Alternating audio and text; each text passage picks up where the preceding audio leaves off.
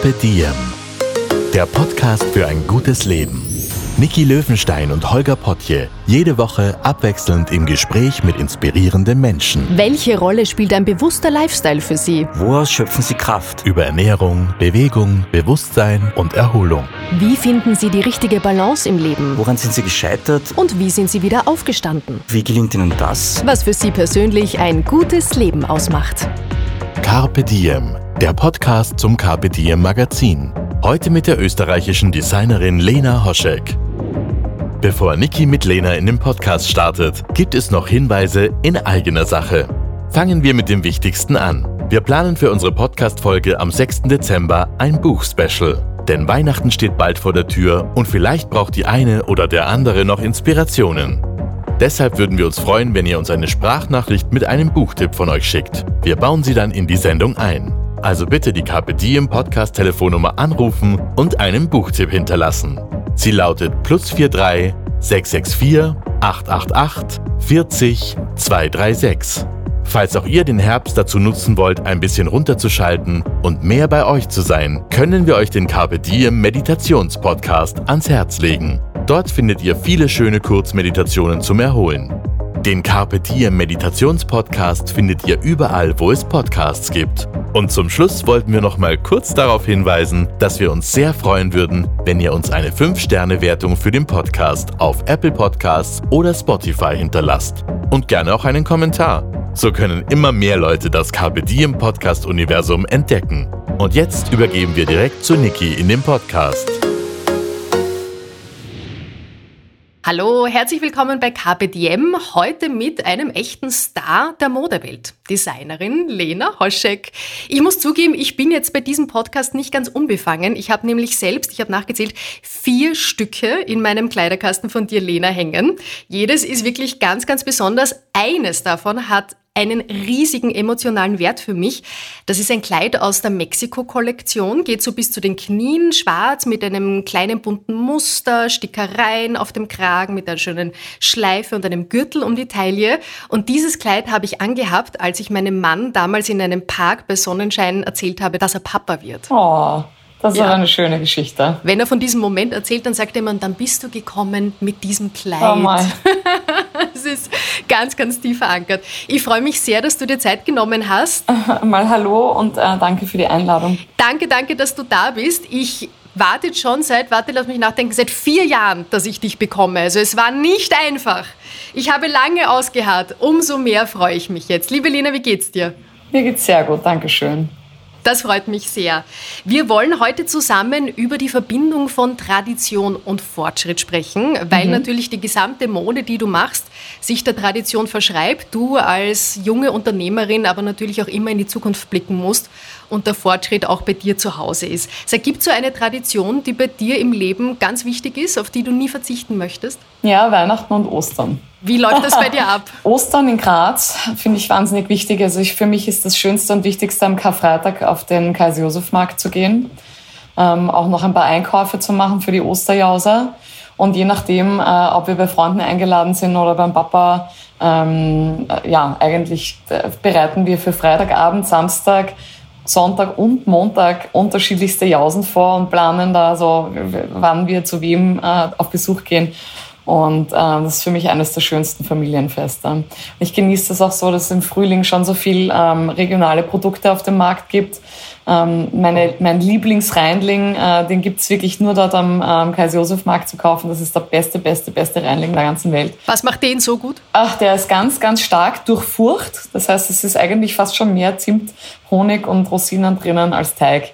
Ähm, und ich mag nämlich überhaupt keinen trockenen Reinling. Und der ist wahnsinnig saftig, der ist sicher im Schmalz auch ähm, gemacht. Und die, die Bäuerin, die diese Reinlinge macht, die macht auch Miniatur-Reinlinge. Also die sind so, ich so, so Handflächen groß. Und äh, die kaufe ich eigentlich ganz, wahnsinnig gerne auch auf Vorrat, friere sie ein. Ähm, und ähm, ja, lege sie mir dann eigentlich immer auf den Toaster. Ja, die sind wirklich ein Wahnsinn. So wahnsinnig gut. Und ich habe jetzt schon verraten, welches Kleidungsstück für mich so eine große Bedeutung hat. Gibt es auch sowas in deinem Kleiderkasten, wo du sagst, das kommt nie im Leben weg? Ähm, ich hänge sehr an eigentlich den meisten Kleidern, die ich habe, aber ich, hab, ich bekomme ja jede Saison so viele neue dazu, weil ich immer die aktuelle Kollektion natürlich auch aus repräsentativen Zwecken anziehe und ähm, tu mir ja, oft schwer beim Aussortieren. Also ich habe zu Hause im Keller einen Raum für meine Klamotten, ähm, ein Ankleidezimmer oben äh, und in der Firma noch ein Archiv. Und wenn dann sogar das Archiv übergeht, ähm, verschenke ich äh, Sachen an Freundinnen, meine Schwester, meine Mutter ähm, oder verkaufe ich mal was auf einem Stock Sale. Aber es gibt Sachen, die, auch wenn ich sie nicht selbst trage und meinen Freundinnen oder meiner Familie gebe, ähm, sage ich bei gewissen Sachen immer, dass das geliehen ist auf Lebenszeit, aber dass wenn sie es selber nicht mehr anziehen, ich will, dass sie es mir wieder zurückgeben. Es sind ja alle Stücke, die ich gemacht habe, auch eine Erinnerung an verschiedenen, äh, eben an die einzelnen Kollektionen. Und ich hänge so an diesen soll ich sagen, es sind fast so Lebensabschnitte für mich. Jedes halbe Jahr hat eigentlich ein neues Thema, so wie die Mexiko-Kollektion. Ich verbinde mit der so wunderschöne Erinnerungen. Wir haben uns ja tatsächlich auch in Mexiko verlobt.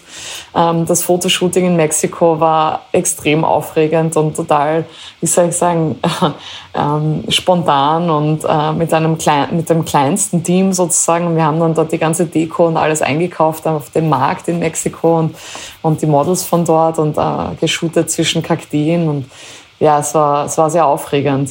Und, ähm, ist die Mexiko-Kollektion für uns beide was ganz Besonderes? Ja, schon sehr, ja. Und ist jetzt auch schon fast zehn Jahre wieder her, oder? Wahnsinn. Ja. Wenn nicht sogar länger.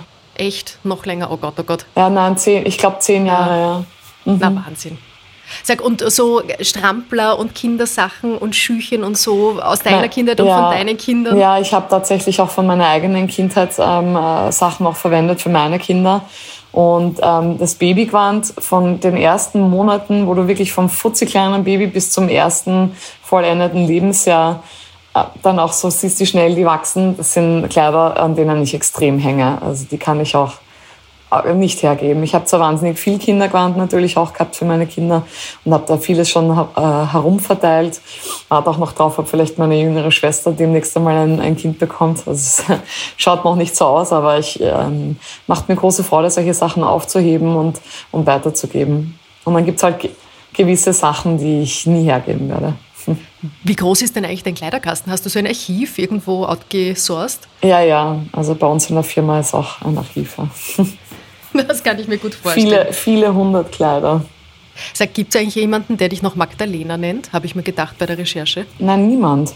Niemand. Ich sage manchmal sogar selber, ähm, wenn ich im Ausland bin, ähm, Magdalena als meinen Namen. Aber ich verwende es verwende jetzt fast niemanden Meine Eltern von Anfang an nicht. Kann mich, seit ich mich erinnern kann, bin ich die Lena. Und so kennen wir dich auch und so schätzen dich deine Kundinnen auch ganz besonders. Das, was wir sehen, ist die fertige Kollektion. Das, was dann auch äh, die Frauen, auch die Männer am eigenen Leib tragen oder die, die Models vorführen. Was steckt denn da alles dahinter? Lass uns mal so ein bisschen teilhaben an dem Prozess. Wann kommt so der erste Geistesblitz? Wo, wo befindest du dich da? Ähm, meine Kollektionen bauen sich ja äh, stark auf Stimmungen, auf auch Inspirationen, die sich jetzt nicht von Anfang an um Kleidung drehen, ähm, sondern mehr um Länder, um Situationen, um ein Lebensgefühl. Ähm, ich bereite eigentlich mehrere Kollektionen gleichzeitig vor und sammle äh, Moodboards auf Pinterest und mittlerweile auch auf Instagram. Früher war das mehr Google-Bildersuche und ganz davor bin ich äh, durch Bibliotheken gegangen. Ähm, leider gibt es sich nicht, dass ich äh, Inspirationsreisen davor mache. Meistens nütze ich dann die Zeit des Fotoshootings, um dann wirklich in dieses jeweilige Land zu reisen, um dann dort auch zu fotografieren.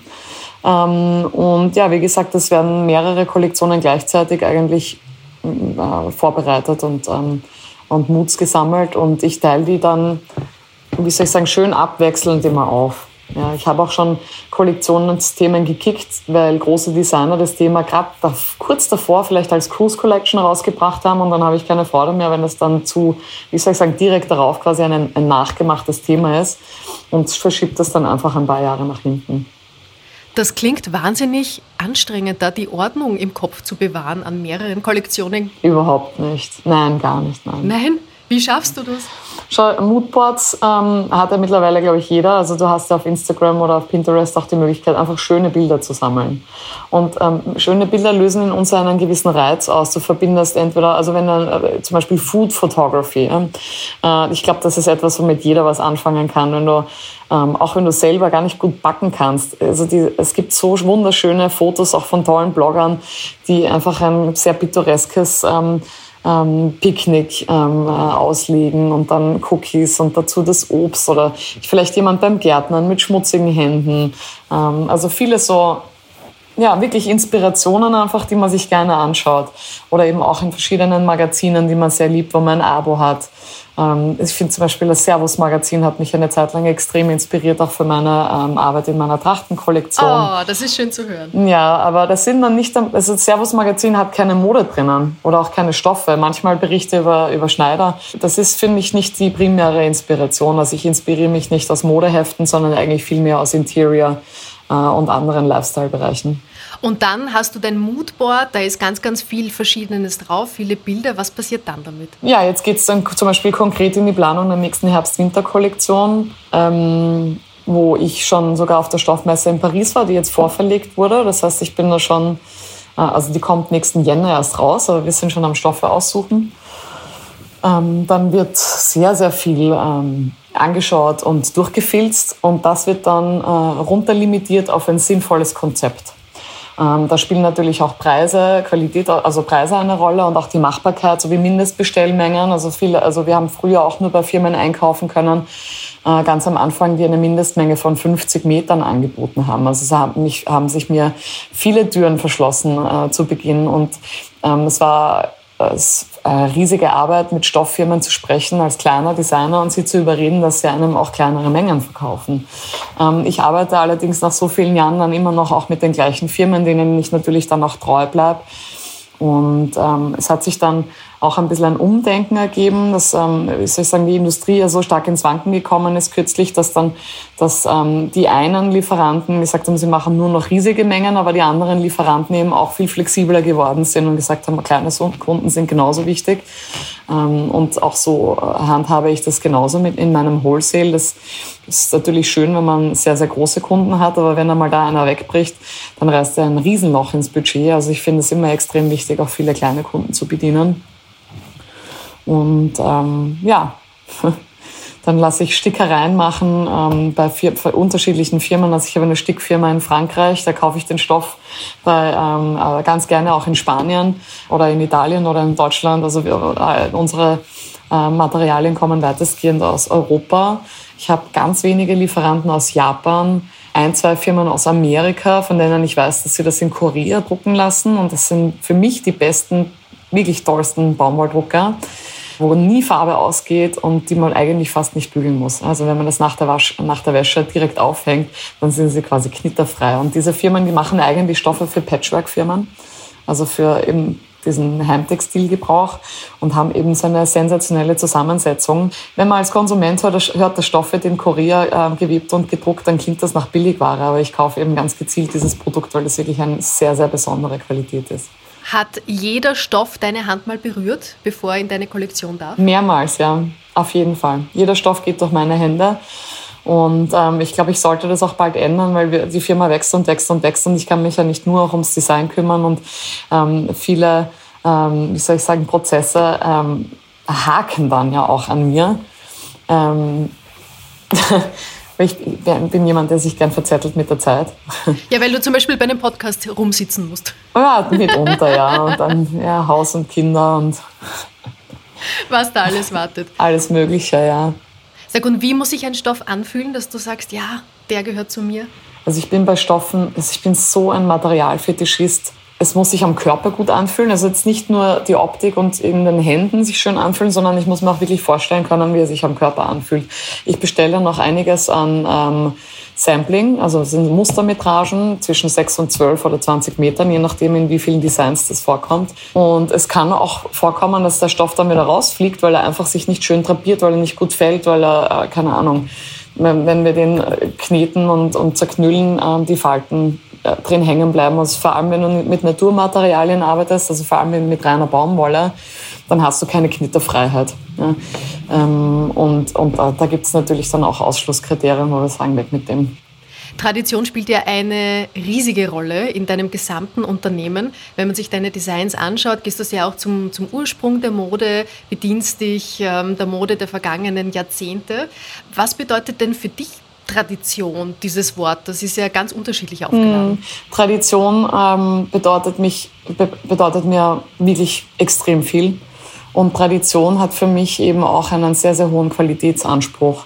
Ähm, wir haben in Österreich das Glück, Tradition lebendig äh, erhalten zu können, also in der Tracht dem Handwerk mitunter. Äh, äh, in verschiedenen Regionen wird es einfach viel größer geschrieben als in anderen, wie zum Beispiel eben die Schnitzkunst im Ausseerland, wo das eine Vorgabe ist, wenn man ein neues Haus baut. Das finde ich auch besonders toll, dass da Traditionen wirklich verpflichtend äh, am Leben gehalten werden, was auch für die Regionen ja eigentlich die Unverwechselbarkeit der, der Gegend ausmacht und auch wiederum für den Tourismus ähm, sehr, sehr interessant und spannend ist. Ähm, und wie gesagt, also Tradition, ob das der Buchdruck ist oder eben textile äh, Verarbeitungskunst, ähm, Stickereien, ähm, Gold haben. Also wir haben in Österreich so viele wunderschöne überlieferte Handwerkstechniken und mein großer Anspruch und deshalb gibt es bei mir auch Dirndl zu kaufen, auch wenn wir in den letzten Jahren so gut wie überhaupt keinen Umsatz gemacht haben, weil ja einfach alle Feste nicht stattgefunden haben und und sich auch der Trend vom richtigen handgemachten Dirndl eher in Richtung Kleid und legerere Bekleidung ähm, äh, umgewandelt hat, ist es meine Aufgabe für mich als äh, Steirerin, als äh, halbe Kärntnerin, äh, als Österreicherin, das österreichische Handwerk kommerziell verfügbar zu machen. Deshalb gibt es bei mir auch von der Stange handgemachte Dirndl und nicht nur auf Maßanfertigung. Jetzt sind ja Dirndl super hip in den vergangenen Jahren geworden. Vor 15 mhm. Jahren hat das noch anders ausgeschaut. Da ja. war das das traditionelle Konservative, was man halt am Land so Absolut. hat. Und ich, kann, ich bin, glaube ich, sehr, sehr bewusst und extrem stolz darauf, dass ich diesen Dirndl-Trend äh, ganz stark mitgestaltet habe. Und auch das Dirndl in eine neuere Zeit hineingeführt habe, das nicht nur wadenlang und wie soll ich sagen, der Ausschnitt ein bisschen höher ist. Oder, also das, es gab das schöne klassische Dirndl von den eben traditionelleren Marken in Österreich und dann gab es das Party-Dirndl, das sogenannte, also so 70er Jahre, schön kurz und äh, mit Gl einem Glitzer, sehr tiefen... Blim Bim mit, mit äh, Totenköpfen. Ja, die Glitzer, Bling Bling, ja, ja, ja, auch danach, aber dass du sagst, okay, ähm, äh, Sexiness, ähm, Modebewusstheit, und Tradition schließen sich gegenseitig überhaupt nicht aus. Dass ein Dirndl eben nicht was Steifes, Madamiges ist, sondern eben auch was, ähm, ja, eben Eleganz und aber Modemut auch miteinander verbinden kann. Ähm, ja, das ist schon, es ist schon eine lustige Erkenntnis, auch die Blumenkränze, die dann irgendwann einmal ja überall für einen Euro auf jedem Standel gehangen sind. Ähm, das haben wirklich die Niki Osel und ich gemeinsam auf den Markt gebracht. Ja. Also die Niki ähm, war bei mir schon lange Kundin und kommt zu mir ins Geschäft und hat einen Blumenkranz auf. Und ich habe das natürlich sofort bemerkt. Ich sage, wow, das sind ja nur Vintage-Blumen drinnen. Weil ich erkenne sofort den Unterschied zwischen alten Seidenblumen und irgendeinem Plastikscheiß. Und dann sagt sie, ja, woher weiß das? Ich, ich liebe das auch. Ich bin eine große leidenschaftliche Sammlerin und wenn ich am Flohmarkt alte Seidenblumen sehe, dann kann ich nicht widerstehen und muss sie mitnehmen. Und habe ihm auch eine alte Schachtel von einer, ähm, von einer Hutmanufaktur mal irgendwo ähm, ähm, bekommen, die eben alte, handgepresste, handbemalte Samt- und Seidenblumen drin hat. Und so haben wir uns eigentlich dann ganz leidenschaftlich unterhalten über ihr Material und sagt sie, ja, sie macht so Blumenkränze. Sag ich, ja, okay, verkaufst du die auch? Sagt sie, ja, nicht, nicht wirklich, also jetzt nicht professionell. Und ich habe sie dann, also sie bezeichnet mich heute noch als einen, äh, ihren Mentor, weil ich sie wirklich dazu ermutigt habe, sich damit selbstständig zu machen. Und jetzt gibt es die Firma Miss Lillys Heads eben schon auch seit wenn ich mich nicht grob verschätze, seit über zehn Jahren. Und ich habe dann eben ihre prachtvoll schönen Blumenkränze in meine Dirndl-Kataloge ja, gebracht. Und dass das dann so ein riesiger Trend geworden ist, wo du dann auch schon fast sagen kannst, es ist dann der Trend schon so gekippt, dass alles hässlich ist. und dann, ja, das passiert halt alles, was in die Masse geht und wo dann, wie soll ich sagen, die Geschmacksverwirrung stattfindet aufgrund von mangelnder Qualität, dass du dann eigentlich dein eigenes Image dann auch schon wieder verloren, aber Aber ist das nicht auch ein, ein großes Kompliment, wenn es dann so in die Masse geht, dass es, es halt Menschen erreichen kann, die ja, selbst, selbst wenn sie sehr sparen würden, nein, ja, aber nicht absolut. jeder kann sich um ein paar hundert Euro ein Kleid leisten. Ja, ähm, nein, absolut. Das ist eine also Anerkennung, also wie ist das, Nachahmung ist ja die höchste Form der Anerkennung, hat der Oscar Wilde gesagt auch. Ja. Und es stimmt, das ist ein riesiges Kompliment. Natürlich hast du auch mit Nachahmung und ähm, der Überschwemmung eines Marktes mit billigen Produkten verlierst du sehr wohl auch Kunden auf der hochwertigen Seite, weil sie sagen, sie wollen nicht das gleiche anziehen wie alle anderen. Also es gibt dann schon auch den negativen Effekt von großen Trends. Würdest du dich generell als Förderin sehen, nicht nur als Freundin von anderen Menschen in deiner Branche, die dann auch groß geworden sind, sondern wirklich als jemand, der einen Push gibt und dann auch äh, mit Rat und Tat zur Seite steht? Ja, aber das ist zu hoch gegriffen. Äh, jemand, der fördert, der beteiligt sich auch wirklich maßgeblich ähm, am unter die Arme greifen, entweder finanziell oder mit seiner Zeit. Und da muss ich auch wirklich gestehen, viel von meiner Zeit habe ich nie investiert in Freunde und Kollegen, weil ich sie einfach schlichtweg nicht hatte. Und das ist, wie soll ich sagen, das ähm, äh, Produkte von anderen Firmen mitzutransportieren mit meiner eigenen Linie ist ja kein Mercy-Fakt. Es hat ja auch genauso meine Bilder äh, wie soll ich sagen, neu ähm, in, aufgewertet, voll und ganz. Also es sind für mich, das sind Kooperationen und da profitiert einer vom anderen. Lass uns nochmal zurückgehen zur Tradition. Also Tradition ist ein ganz bestimmender Faktor bei deinem Handwerk. Wie schaffst du es trotzdem als Unternehmerin auch den Blick nach vorne zu richten und nicht immer nur nach hinten zu schauen? Also nach vorne, also für jeden Unternehmer gilt nach vorne, weil du verdienst ja gestern kein Geld. du kannst ja nur schauen, dass du morgen ein Geld verdienst. Und äh, dieses nach vorne schauen ergibt sich bei mir schon deshalb, weil die Kollektionen so eine lange Vorlaufzeit haben. Ja, das heißt, ähm, während ich mich vielleicht jetzt kümmere um ein Fotoshooting, das jetzt äh, aktuell äh, im Herbst rauskommt oder dann eben äh, Videos noch mit Musik editiert werden und so weiter, bereiten wir schon Kollektionen für den nächsten Winter und den nächsten Sommer sogar darauf vor. Das heißt, es gibt nur einen Vorausschauen. Ähm, ein Blick nach hinten ist ähm, interessant, wenn du dich um Statistik kümmerst. Ja? Ähm, ich finde Feedbackschleifen wahnsinnig, wahnsinnig wichtig. Ich will wissen von meinen Verkäuferinnen im Laden, was haben die Kunden vermisst, was haben sie gesucht, was haben sie besonders geliebt, welche Produkte gehen bei uns eigentlich jede Saison immer wieder neu und am besten. Und sehr wichtig, dass du im Kern deiner Kollektion diese ja, deine Standards sozusagen aufrechterhaltest und aber auch die Produkte, die alle so lieben, wirklich immer verfügbar sind. Aber natürlich gehören diese Produkte auch äh, abgewandelt und erneuert. Ähm, seit 17 Jahren gibt's bei mir den Bänderrock, wirklich mein, mein echtes Steckenpferd. Nur kommt der pro Saison in 13 neuen Farben raus. Äh, mein riesiger Anspruch ist eben, dass nicht alle mit dem gleichen Bänderrock herumlaufen. Äh, deshalb sind dann die Stückzahlen der einzelnen Farben auch relativ limitiert sind, sind für viele Kundinnen wirkliche Sammlerstücke geworden. Ja, ich bin immer wieder beeindruckt, wenn ich deine neuen Kollektionen sehe und jedes Mal schaue ich mir natürlich alles ganz genau an, wie ja. viele Stücke sie umfasst. Ja, die Kollektionen sind sehr groß, weil auch meine Geschäfte natürlich gefüllt werden möchten. Ähm, gut, ich könnte theoretisch weniger machen, das wird mir auch sehr oft äh, empfohlen. Ähm, ich schaffe es aber nicht. Ich bin so ein euphorischer Mensch, der nicht genug kriegen kann. Und ich habe zu jedem einzelnen Produkt in der Kollektion einen Bezug. Und ich tue mir dann wahnsinnig schwer beim, beim Weglassen. Lass uns jetzt noch mal einen Blick gemeinsam zurückwerfen und zwar ähm, zur jungen Lena, die gerade die Modeschule Hetzendorf in Wien abschließt, mhm. eine frisch gebackene Designerin ist. Was würdest du dieser jungen Lena denn aus heutiger Sicht als Lena mit knapp über 40 sagen? Und was glaubst du, würde die junge Lena wiederum von dir wissen wollen? Tja, das ist eine harte Frage. Ich bin ja kein Theoretiker, ich bin ein Macher. Ich habe ähm, nie mit Zweifel, Bedenken, Theorien oder auch Konzepten gearbeitet, sondern wirklich einfach mit dem, das fühlt sich gut an, das könnten wir so und so machen. Natürlich ein bisschen äh, rechnerisch ähm, dass du sagst, okay, welche Budgets werden aufgewendet, was geht sich vorne und hinten aus und was nicht. Ähm, aber immer so ein bisschen am Knackpunkt.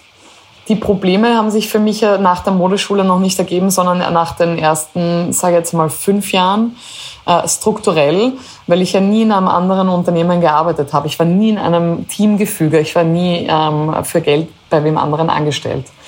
Und äh, was für mich sehr, sehr wertvoll gewesen wäre ähm, als junge Unternehmerin ist ähm, eben Thema Arbeitsverträge. Wie gehe ich mit Mitarbeitern um? Welche Strukturen bauen sich auf damit auch oder ein Warenwirtschaftssystem ja, einzuführen? Wie wichtig das gewesen wäre von Anfang an.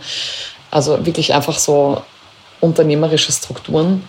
Ähm, auf das habe ich wenig geachtet und das hat mich aber auch sehr viel Zeit und Geld gekostet und auch Lehrgeld zahlen lassen ähm, über die Jahre, wo das nicht ordentlich gemacht wurde. Was ist da so die wichtigste Botschaft, die du deinem eigenen Ich zurufen würdest? Ja, ich muss es zugeben, man müsste mehr Disziplin haben. Mehr Disziplin. Ja, ich habe schau, ich glaube, ich bin natürlich auch deshalb sehr gut in dem, was ich mache, weil ich es so sehr liebe und so gern mache und das strahlt nach außen. Und deshalb gehen da, glaube ich, auch so viele gerne mit. Und ähm, ich arbeite nach dem Lustprinzip. Das habe ich schon auch in der Schule und dann später gemacht. Also jetzt zum Beispiel, wenn ich weiß, die Gartenarbeit steht an oder der Abwasch oder ähm, Lernen für die Geschichteprüfung oder eben jetzt auch Design oder eben andere Themen bei uns in der Firma.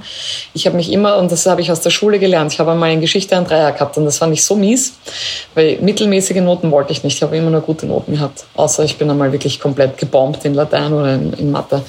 Ähm, aber selbst da habe ich es geschafft, dann wieder auf eins und zwei auszubessern. Dass wenn du dich so motivierst, dass du sagst, ich habe einen Spaß daran, jetzt zuzuhören und jetzt da dabei zu sein, dann geht dir die Arbeit so leicht von der Hand. Aber ich kann mich wirklich kaum überwinden, etwas zu machen, nur weil es jetzt sein muss und ich aber keine Lust dazu habe. Und da musst du, wenn du so ein undisziplinierter Mensch bist, musst du lernen, dich selber auszutricksen. Wie, wie gelingt dir das? Irgendwie emotional manipulieren. wie, wie manipulierst du dich emotional? Wie hältst du dir selber die Karotte vor? Ähm, beim Design, beim, mhm. naja, beim Designen mit Musik. Ja, also ähm, ich, ich schaffe mir irgendwie bei mir im Büro einen, äh, wie so einen geschützten Raum. Ich mache alle Türen zu, ähm, sagt bitte nicht stören, äh, mach mir äh, einen Toast mit Marmelade oder äh, einfach ein nettes Essen, ein, einen netten Kaffee oder sonst irgendein cooles Getränk und äh, ja, schalte Musik laut ein und begebe mich in der Sekunde in so eine Stimmung. Musik ist für mich ein irrsinniger äh, Transmitter. Das ist eine, eine Frequency, die stellt deinen gesamten Körper und dein Denken ein.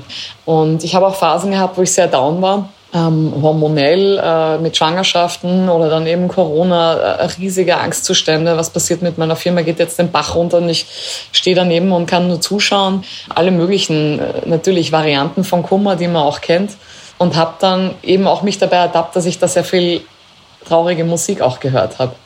Und dann mich dazu gebracht, dass ich sage, okay, die Musik muss weg. Also dieses Hineintauchen in auch alte Schmerzen und sich erinnern an, an, an Momente, die wirklich nicht schön waren, ähm, die, die, die merze ich aus, indem ich sage, okay, ich lege mir jetzt eine ganz andere Musik auf und schwuppdiwupp bist du anders drauf.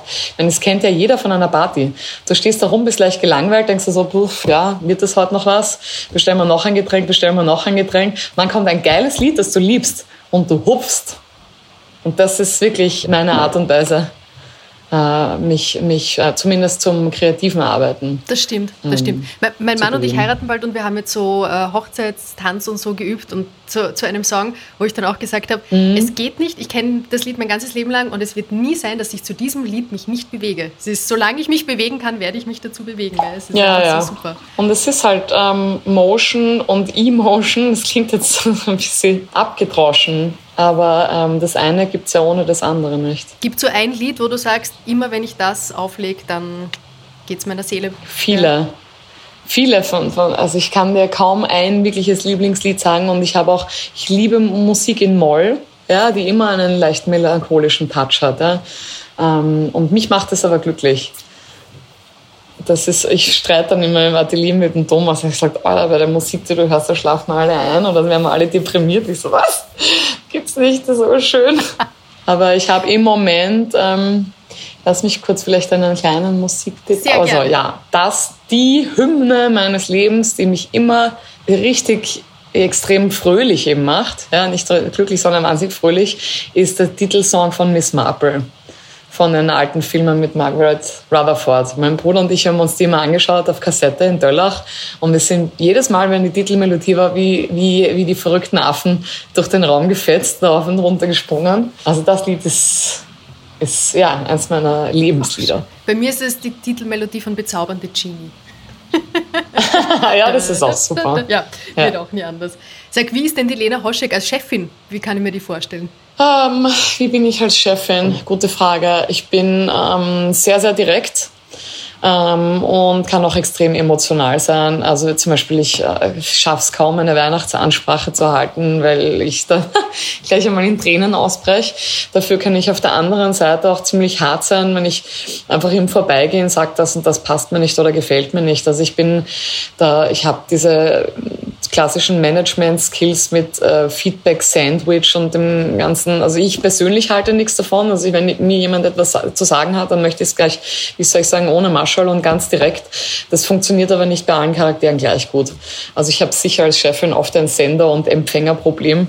Ich finde es aber sehr wichtig, natürlich auch mit meinen Mitarbeitern nicht nur den professionellen Kontakt zu haben, sondern auch ähm, bei diversen Firmenpartys oder eben Weihnachtsfeiern oder eben auch drüben in der Kaffeeküche ähm, ein Mensch zu sein. Ja und ähm, nicht nur ein Chef. Die meisten Unternehmer und Unternehmerinnen müssen irgendwann einmal feststellen, dass eine Firma nicht nur wachsen kann, dass es nicht nur Erfolge gibt. Auch du hast schon miterlebt, dass es mal Rückschritte gibt, Rückschläge gibt, dass Shops geschlossen werden müssen zum Beispiel, dass man wieder mhm. etwas gehen lassen muss, auch Mitarbeiter gehen lassen ja. muss. Wie triffst du diese ja. sehr schwierigen Entscheidungen?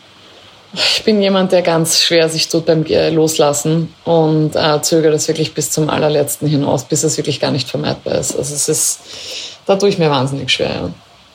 Ja. Loslassen ist das große Thema meines Lebens zurzeit. Mhm. Da bist du auch nicht allein. Lass uns doch mal kurz, Lena, dazwischen einen Wordrap machen zur Auflockerung. Ja. Ich sagte was und du haust schnell eine kurze Antwort ganz intuitiv raus. Ein Kleidungsstück, das mir ganz besonders viel bedeutet, ist der Bänderrock. Freizeit. Natur. Kinder und Karriere. Große ich wollte gerade sagen, unmöglich. Mhm. Auch du hast die Geheimformel noch nicht gefunden. Nein, niemand. Bitte. Das sind zwei, wie soll ich sagen, Kinder und Karriere sind zwei unkalkulierbare, äh, wie soll ich sagen, das ist eine, eine Unbekannte in einer Gleichung. Und wenn du versuchst, mit zwei Unbekannten eine Gleichung zu lösen, ja, bist du ein Genie. Qualitätsanspruch. Oberstes für mich. Das Stressigste bei einer Fashion Show ist. Ach, schlechte Haare, schlechtes Make-up. Uh, auch schon passiert? Da, ja, Unfassbar. Dass du dort stehst und dir denkst. Da bin ich, nein, nein, wie oft hatte ich selbst die Bürste und den Kamm und die Haarnadel in der Hand und ähm, wirklich hysterisch gebrüllt mit den Make-up-Artists. Mhm. Das, das ist etwas, das macht mich fertig. Ja. Wenn alles professionell ist, die Models sind toll, die Outfits sind toll, das Styling stimmt, das ist alles vorbereitet und dann verhauen die mir Haare Make-up, das war für mich ja, ich bin ein wahnsinniger Perfektionist und das ähm, Problem für die Make-up-Artists dort, ich kann es ja auch. Ja, also ich kann, ich könnte sie selbst schminken, aber ich kann nicht 25 Mädels selber schminken, das geht nicht. Äh, und wenn da gepfuscht wird. Hm. Was für einen Anspruch hast du bei deinem eigenen Äußeren? Ja, der ist recht divers. Also ich habe einen hohen Anspruch an mein Äußeres in puncto ähm, Pflege und Styling. Aber ich mache wahnsinnig wenig Sport. Und ähm, dass ich mich viel mehr um meinen Körper kümmern sollte, das ist für mich ja, wieder mal der Disziplinmangel. Ähm, ich bin froh, dass ich eigentlich ganz gute Gene habe. Also ich bin ganz gut beieinander, sagen wir mal so. Äh, und ich bin auch viel kräftiger jetzt. Also ich habe viel weniger Rückenprobleme als früher, weil ich wirklich zwei Kinder oft rauf und runter trage und wir in einem Haus wohnen mit sehr, sehr vielen Stiegen. Also ich habe so eine gewisse Grundfitness. Aber wenn du sagst, für deine Eitelkeit, ja, also jetzt nicht nur einfach wie gesagt Gesundheit, sondern eben für die Eitelkeit, um da deinen Ansprüchen zu genügen, müsste ich mich viel mehr bemühen. Deshalb bin ich aber heilfroh, dass es schöne Kleider gibt. Und schöne Unterwäsche. Letzter mhm. Punkt bei unserem Wordrap. Das wichtigste Accessoire ist? Ein Lächeln. Ah, schön. Ein ehrliches Lächeln. Als ich äh, dich ein bisschen recherchiert habe, bin ich auf diesen ominösen Shitstorm gekommen, den du letztens bekommen hast, weil du gewagt hast zu sagen, dass Radlerhosen nicht für alle geeignet sind. So, und dann hat das manche Menschen ganz furchtbar aufgeregt. Ich muss dann auch noch dazu sagen, das war ja ein ähm, mündliches Interview, das dann verschriftlicht wurde. Und die vollständige Aussage von mir war, dass ich Radlerhosen einfach das allerletzte finde. Und äh, der Zusatz, wenn dann junge Mädels dann von mir aus, wie soll ich sagen, kann es noch lustig sein, aber nicht einmal dann. Das ist natürlich in Schriftform, äh, ähm, äh, ja, das die Medien lieben das, ist ein bisschen knackiger angebracht worden. Ich stehe nach wie vor zu meiner Aussage. Ich habe das sehr schade und sehr traurig gefunden, dass sich da so wahnsinnig viele vor den Kopf gestoßen fühlen. Und ich habe dann den ganzen Shitstorm, wie soll ich sagen, es hat sich sehr ausgewirkt auf die Psyche, weil wenn ein, die Leute Hasspostings schreiben ja, und dich wirklich beflegeln, dann äh, dann, dann spürst du das. Das, das, bleib, das geht nicht spurlos an dir vorüber, auch wenn ich es wahnsinnig affig äh, und lächerlich gefunden habe. Ich meine, musst dir vorstellen, dass äh, gerade ich als frauenfeindlich, rassistisch und ähm, was noch myso, misogen äh, bezeichnet wurde, da habe ich wirklich eigentlich mich nur darüber abschieben können. Und was dann auch natürlich echt köstlich war, waren die Gegenantworten. Es gab ja eben Pro und Contra, auch unter meinen Followers und da haben sich Leute eingemischt, die, die noch nie Followers auch von, von mir davor waren und was die zum Teil auch für, für Ansagen gemacht haben. Ich habe da, also es war, es war köstlich. Genau, da zielt meine Frage auch darauf ab, wie ist dir damit gegangen? Gegangen ist mit so einem Shitstorm. Wie hast du es geschafft, das wieder hinter dir zu lassen? Also die Erkenntnis, äh, äh, heutzutage gar nichts mehr sagen zu dürfen, auch was du humorig meinst, weil das Interview hat ja begonnen mit, wie viel Haut darf man zeigen, also Hitzewelle, ja, wie viel Haut darf man zeigen? Kommt, so, naja, kommt auf die Haut an. Äh, und ich fand das lustig ähm, und ähm, ja, dass du in der Öffentlichkeit, also das, wir haben so eine Aufregungsgesellschaft, dass ich weiß nicht, was es ist, dass jeder darauf wartet, etwas zu finden, was ihn stört, äh, wo er sich darüber kränken und echauffieren kann ähm, und wirklich mit nichts mehr locker umgehen kann heutzutage und jedes Wort im Mund fünf, fünf bis zehnmal umgedreht werden muss. Das finde ich ähm, eine ganz eine miserable äh, Bewegung in eine sehr, sehr komplizierte Zukunft. Und ich habe oft das Gefühl, dass das ähm, wie soll ich sagen, Gendern und Cultural Appropriation zu vermeiden äh, und, und, und, und, und. Äh, und diese ganzen, wie soll ich sagen, ethischen Regeln, die jetzt auch zum Teil neu aufgestellt werden, so dermaßen ausgrenzend sind, ja, dass ich da wirklich äh, ganz schwer äh, damit mir du, dass ich sage, okay, auf welche Seite stelle ich mich überhaupt? Also ich bin sicher mittendrin und ich finde eigentlich, das Wichtigste im Leben ist über alles und jeden lachen zu können und zu dürfen. Ähm, ich teile den Humor definitiv von Ricky Gervais. Und das ist halt, wie soll ich sagen, ein sehr krasser, harter, sehr, sehr schwarzer Humor, äh, mit dem nicht alle können, aber es ist mir ehrlich gesagt auch wurscht. Das ist auch meine Lebenseinstellung. Wenn du es nicht schaffst, über die Dinge zu lachen, dann sind, dann sind sie wirklich schlimm. Ich könnte mir vorstellen, dass ähm, dieser Gedanke auch immer aufkommt, wie kommt das an, wenn du deine Models aussuchst für die Kataloge, für die Bilder, für die Runway-Shows. Machst du dir darüber Gedanken, wie das rezipiert wird vom Publikum? Ja, mach, mach mir große Gedanken. Und natürlich ähm, ist die Auswahl der Models, ähm, wie soll ich sagen, in dieser Industrie, in der wir arbeiten, sehr nicht begrenzt aber Models bei Agenturen, also wir arbeiten über Agenturen, ja, weil wir äh, eben auch Profis suchen und buchen, mit denen ein Shooting auch schnell und effizient ähm, äh, vonstatten geht und nicht mehr Laien, so wie früher. Ich habe mit, nur mit Laien geshootet ganz am Anfang, äh, natürlich aus ähm, Budgetgründen. Ähm, und du kriegst halt mit, mit Laien äh, nur das halbe Shooting am Tag. Ja, das also ein Model ist nicht umsonst ein Model, ja, weil die gut. Also es gibt natürlich auch genug Models, äh, die jetzt ähm, äh, Unterperformer sind, sage ich jetzt mal, äh, und nicht wissen, wie sie sich genau hinstellen sollen. Aber ähm, ja, also wir arbeiten professionell mit Profis über Agenturen und, ähm, und da gibt's in der Industrie halt ähm, klassische Vorgaben oder auch ähm, ja, Körpertrends. Im Moment sehe ich schon äh, auch ein paar Mädels, also die vor allem mir angeboten werden, Gott sei Dank über die Agenturen, weil sie immer wussten, ich mag keine zu dünnen äh, buchen, weil ich das einfach ja, kein ideales Frauenbild finde. Und ich fand aber eben auch das ähm, Skinny-Bashing genauso schlimm wie, wie Fettshaming. Also, dass du sagst, nein, alles zu dünn und hässlich. Wie kommt man überhaupt auf die Idee, jemanden zu kritisieren, weil er so ausschaut, wie er ausschaut? Also kann man bitte einfach nur schauen, dass man sich selber wohlfühlt und über den Rest die Goschen halten. Das wäre das Schönste für mich. Du warst ja sehr lange eine One-Woman-Show, hast deine Kundinnen selbst beraten, hast dann geschneidert. Mhm. Wie merkst du denn, wenn du in Kontakt mit den Frauen trittst, die deine Kleider dann tragen, dass das jetzt das richtige Kleidungsstück für jemanden ist? Ich fand es immer ganz, ganz wichtig, dass nicht äh, das Kleid die Trägerin macht, sondern wirklich äh, die Trägerin des Kleids. Also, dass du sagst, ein Anspruch, du sagst, wenn ich mir ein, ein Kleid kaufe, dann muss mich das Kleid schöner machen und nicht umgekehrt. Weißt du? So, dass du sagst, okay, ich muss jetzt einmal zehn, zehn Tage ins Fitnessstudio durchgehen, sondern ähm, low carb äh, bleiben, damit ich dann in das Kleid reinpasse.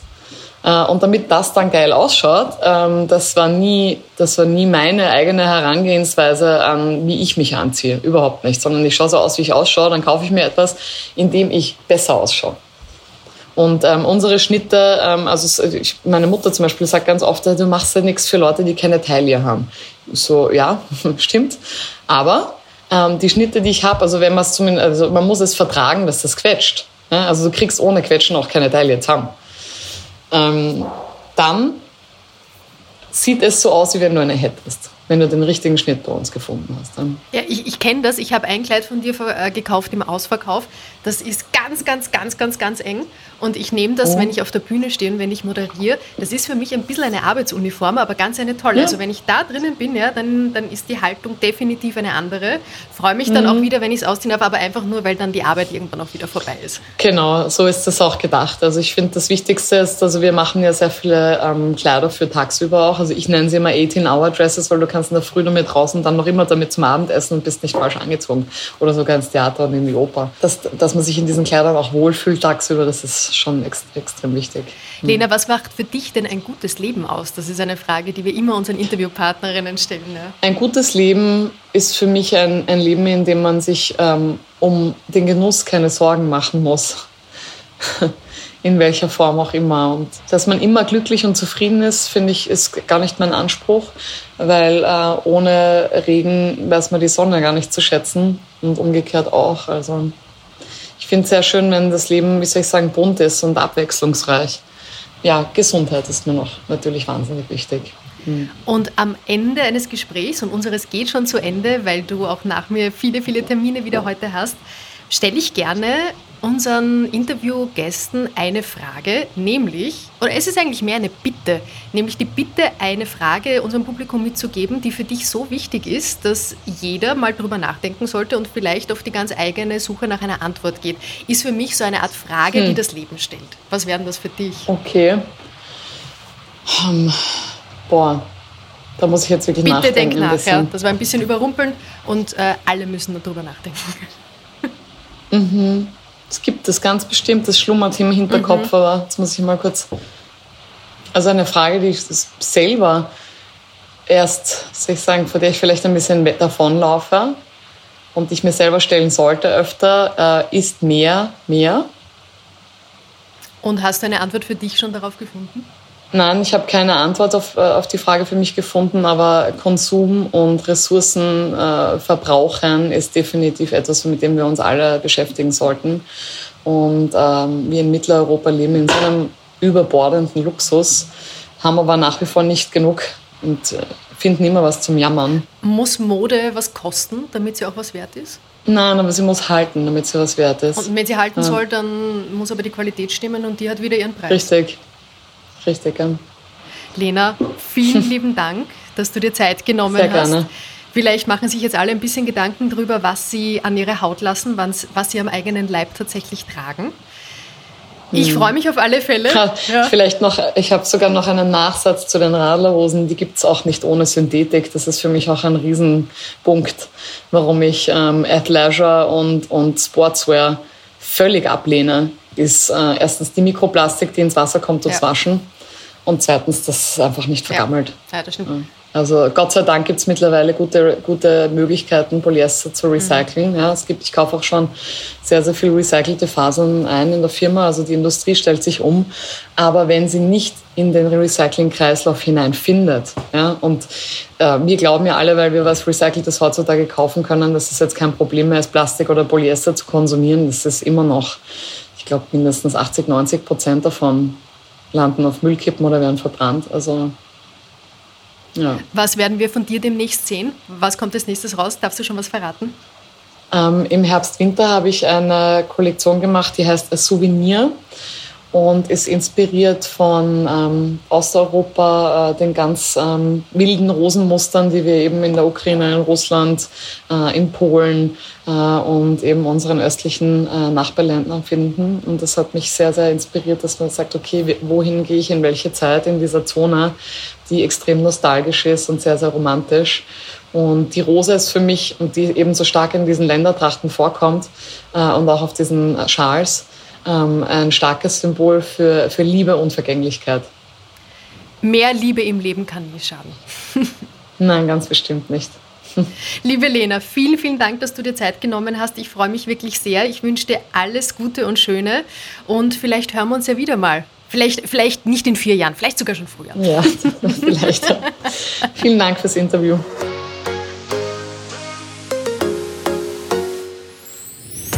Mehr von Carpe Diem gibt es auf Soundcloud, Apple Podcasts, Google Play oder Spotify. Jetzt abonnieren und liken. Wir freuen uns über eure Kommentare und sind direkt über podcast.carpediem.live erreichbar. Das Carpe Diem Magazin erscheint alle zwei Monate. Besucht auch unsere Social Media Portale auf Facebook, Instagram und YouTube und unsere Website carpediem.live. Carpe Diem, der Podcast für ein gutes Leben. Nächste Woche Holger Potje im Gespräch mit dem Journalisten und ORF-Krisenberichterstatter Christian Wehrschütz.